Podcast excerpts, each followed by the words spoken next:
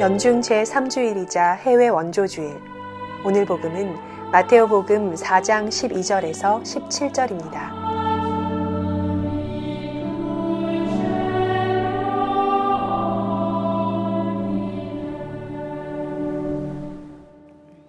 주님께서 여러분과 함께 마테오가 전한 거룩한 복음입니다.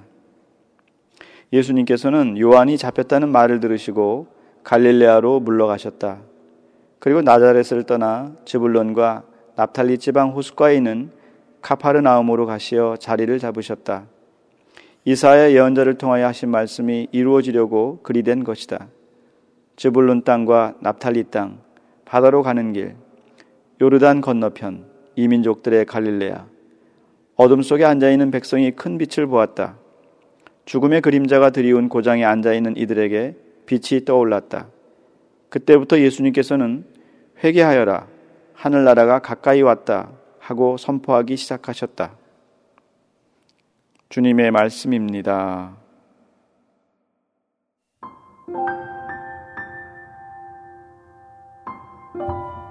오금동 성요셉 성당 주임 이명찬 신부의 생명의 말씀입니다.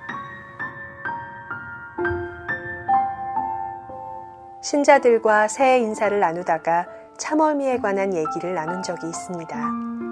간혹 참얼미를 하는 분이 있는데 멀미란 왜 생기는 걸까요? 그리고 참얼미를 하는 분들은 흔히 버스 앞자리에 앉으라고 하는데 그 이유가 뭘까요? 또 멀미가 심한 사람도 자신이 직접 차를 운전할 때는 전혀 멀미를 하지 않는다는 사실. 그렇죠?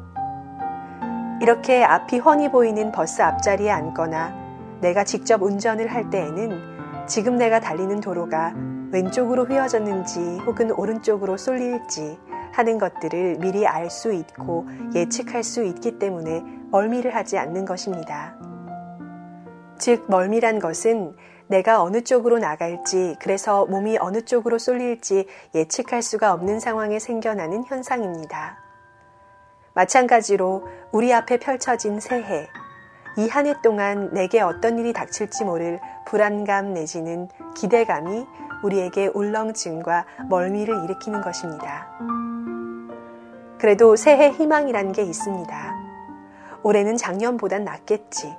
분명 올해는 작년보다는 나아질 거야. 암 꼭 그래야지. 라는 희망입니다.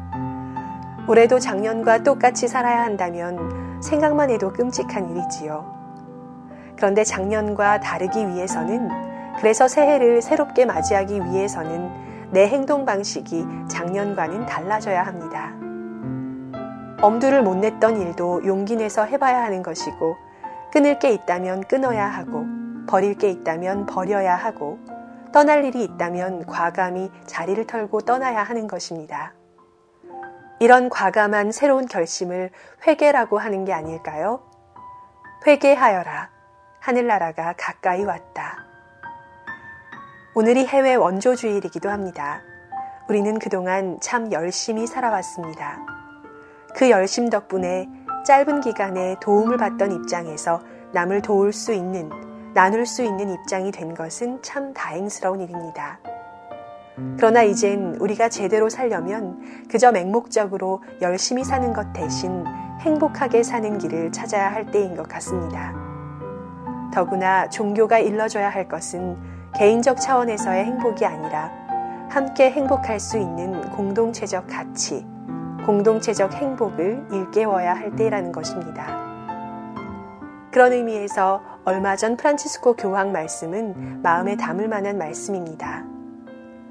과거에는 유리잔이 가득 차면 흘러넘쳐 가난한 자들에게도 그 혜택이 돌아간다는 믿음이 있었지만 지금은 유리잔이 가득 차면 마술처럼 유리잔이 더 커져 버린다. 그래서 가난한 자들에게는 아무것도 돌아가지 않는다.